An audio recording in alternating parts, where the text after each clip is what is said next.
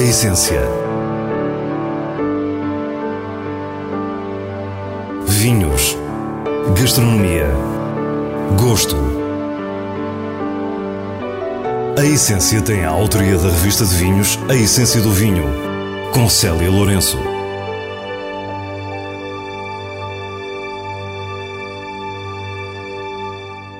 Boa noite. A essência de hoje tem para nós um sabor especial que se traduz num número 200. Para este duzentésimo programa, reservamos uma visita a Cortes de Cima, na Vidigueira, onde Ana Jorgensen está a operar uma autêntica biorrevolução. Depois descobrimos a original Adega Belém, bem no centro da capital. No final, as habituais sugestões da revista de vinhos, na contagem decrescente para os melhores do ano 2022. Fique para o que é realmente essencial. Ana Jorgensen é uma jovem enóloga e está a revolucionar a propriedade familiar Cortes de Cima, no Alentejo. Enquanto percorre as vinhas, os seus olhos brilham de entusiasmo e orgulho e quisemos saber se sempre teve consciência da sua vocação. Bom, eu, claro, cresci com, com o vinho, um, aqui em Cortes de Cima, mas não tinha um, percebido na altura que o vinho ia ser, um, continuar a ser parte da minha vida depois da, da minha infância. Foi quando eh, fiz um ano sabático depois do liceu, que fiz umas vindimas, uma cá em Cortes de Cima e outra na Austrália, que me apercebi que realmente era o que eu queria fazer, apanhou o tal, o tal bicho do, do vinho. Filha de mãe americana e pai dinamarquês, Ana cresceu na Vidigueira. Fez os anos de liceu na Dinamarca para depois entrar no tal ano sabático que lhe mudou a vida. Depois de ter feito o primeiro estágio na Austrália, por causa da da ligação um amigo familiar que é o David Baverstock. Apaixonei-me também pela Austrália e um, decidi fazer lá o, o, curso de Enologia e Viticultura uh, na antiga Roseworthy, um, hoje University of Adelaide. Estive lá cinco anos. Depois de ter feito o curso, fiz, um, fiz várias vindimas, fiz Nova Zelândia, Califórnia, França, eh, até voltar em, em Portugal um, em, em 2019. É então que os pais lhe confiam Cortes de Cima e Ana surge com uma nova atitude. Cortes de Cima é um, é um projeto familiar. Iniciou com, com os meus pais, um, como produtora de vinhos, em, em 96. E agora um, já passaram 25 anos e, e, como qualquer projeto familiar que tenha sucesso, há uma uma transição de gerações, que é o que aconteceu com a minha vinda. E julgo que quando há uma, uma transição geracional, é natural que venham ideias novas e direções novas para o que é que será os próximos a próxima geração, os próximos 50 anos, vá. E toda a propriedade está em conversão para biológico, não só a vinha, como o imenso olival da família. O mundo também, também está a mudar. Trabalhamos primariamente em agricultura, portanto, quando falamos em, em mudanças climáticas, nós vivemos isso no dia a dia, portanto, não é só uma coisa fictícia, é realmente algo que nós sentimos e, e, portanto, também sentimos a consciência que é necessário começar a, a, a, fazer. Não é que a sustentabilidade não tenha sido sempre um pilar do projeto, eu acredito que sempre foi mas que está na altura de tornarmos isso uma prioridade. Uma das maiores motivações de Anne é pegar na herança dos seus pais, Carrie e Hans Jorgensen, e garantir que continua a ser sustentável com as mudanças tão desafiantes que vivemos. Portanto, aí a nossa aposta no biológico, numa agricultura dita uh, regenerativa, também uh, olhando mais para, para, a policultura. Também estamos a, a usar práticas da biodinâmica. Queremos realmente deixar este, este sítio melhor do que, do que o encontramos uh, de uma forma positiva, não é? Acho que isso também é muito o nosso papel quando nós estamos a tomar conta de uma, de uma propriedade, de uma terra. Há toda uma mudança de filosofia que pôs um travão à produção. Razões? Busca da qualidade e vinhos de terroir. Isto aliado a, à, à, questão das mudanças climáticas e de termos um clima cada vez mais extremo e de termos ter mais cuidado talvez com recursos como a água, uh, força-nos a, a entrar numa situação quase que faz sentido diminuir a produção. No âmbito da reestruturação da propriedade, estão a ser feitos importantes estudos de solos.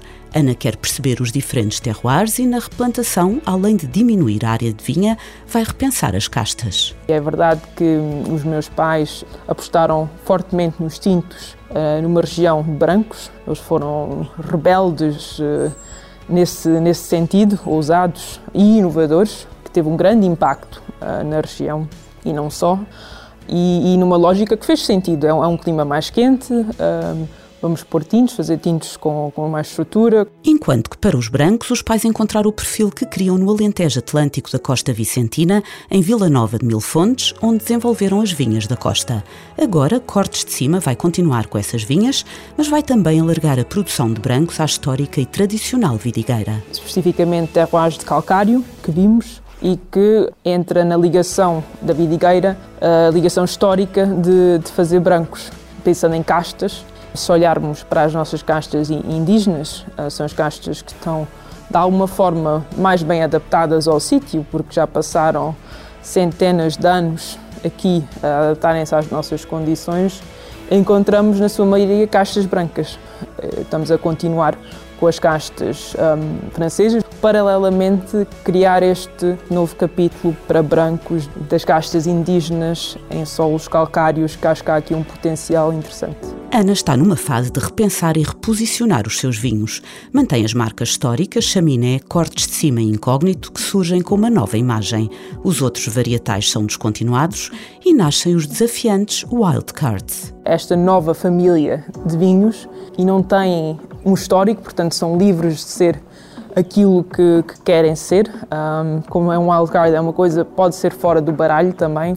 Produções normalmente mais pequenas, vinhos com uma forte identidade de, de terroir e que, que nos dão liberdade para fazer e para experimentar e para pôr uh, coisas diferentes no, no mercado. Todas as mudanças também se estendem à adega, onde as práticas enológicas são agora marcadas por este cuidado com os excessos. Os vinhos estão mais nítidos, mais bonitos, mais elegantes. Há também um sentido estético em tudo.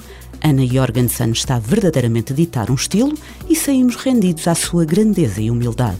Eu posso não parecer alentejana, mas, mas sou. e, um, e, portanto, Vidigueira é, é, a minha casa, é, é, a, minha, é a minha base. Um, e, e, é engraçado que uma pessoa pode, pode viajar o, o mundo e depois voltar à vidigueira outra vez.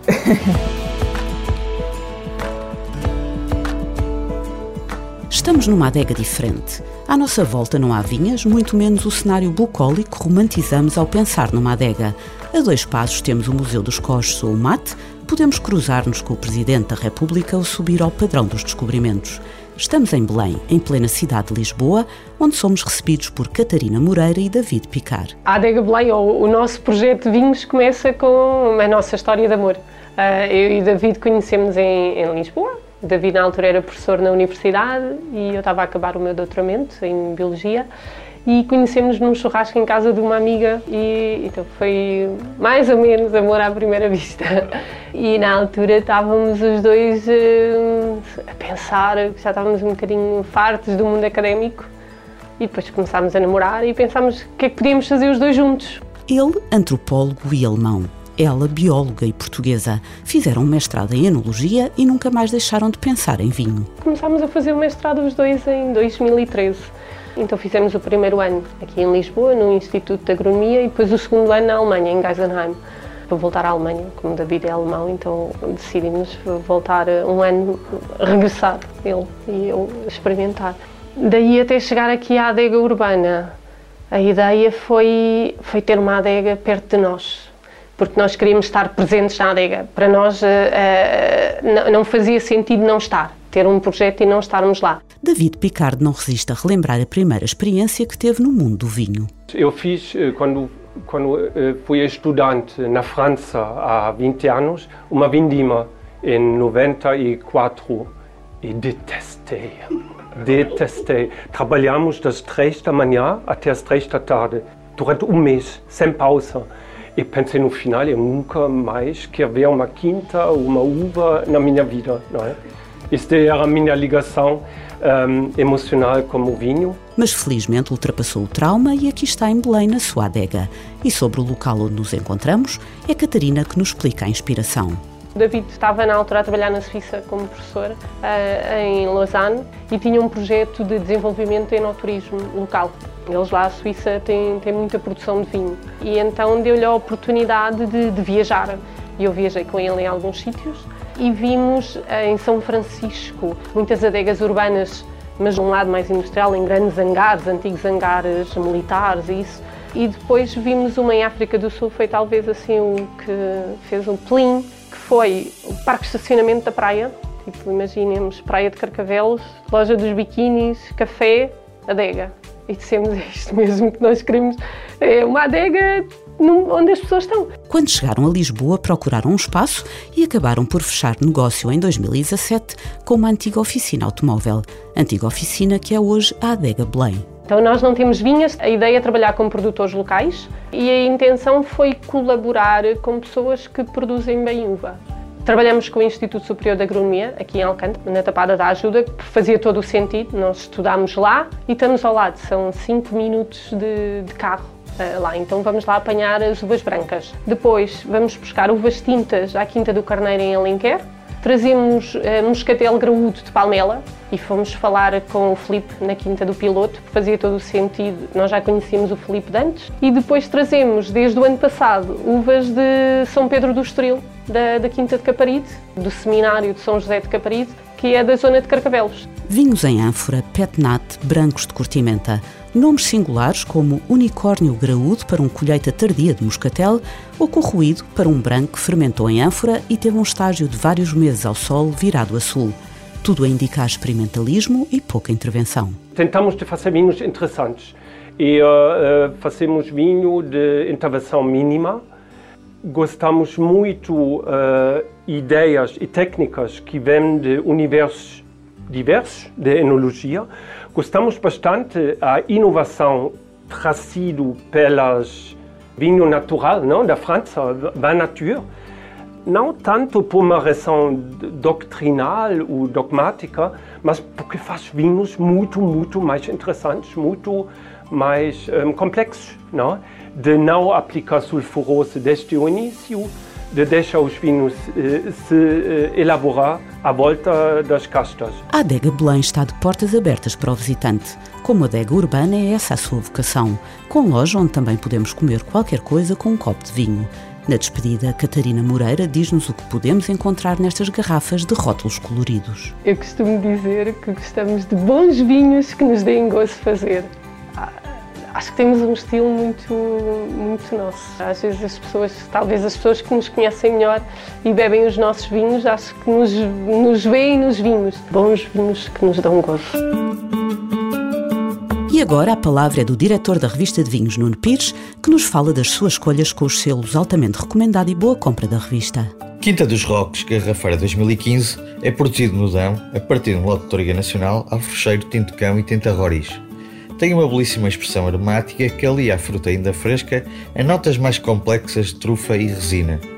Se juntarmos corpo elegante, taninos de qualidade e uma suavidade aristocrática, temos um grande vinho, altamente recomendado. Muxagate 2017 é um tinto de Douro que junta as castas Toriga Nacional, Toriga Franca e Sousão. O resultado é um vinho sério, de boa afinação, com o lado floral bem presente tanino polido, volume delicado e final firme. Uma boa compra. Dizemos-lhe ainda que no próximo dia 3 de fevereiro terá lugar na Alfândega do Porto mais uma gala da revista de vinhos para a entrega dos prémios Os Melhores do Ano, numa noite em que serão homenageados Domingos Alves de Souza e Peter Bright, figuras maiores do vinho português. Completamos desta forma 200 edições da Essência. Para a semana, à mesma hora, teremos mais vinhos e muitas histórias contadas por quem os faz. Tenha uma boa noite.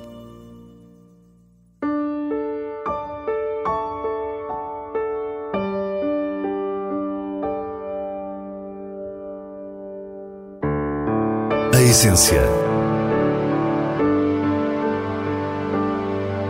Vinhos. Gastronomia. Gosto. A essência tem a autoria da revista de vinhos A Essência do Vinho. com Célia Lourenço.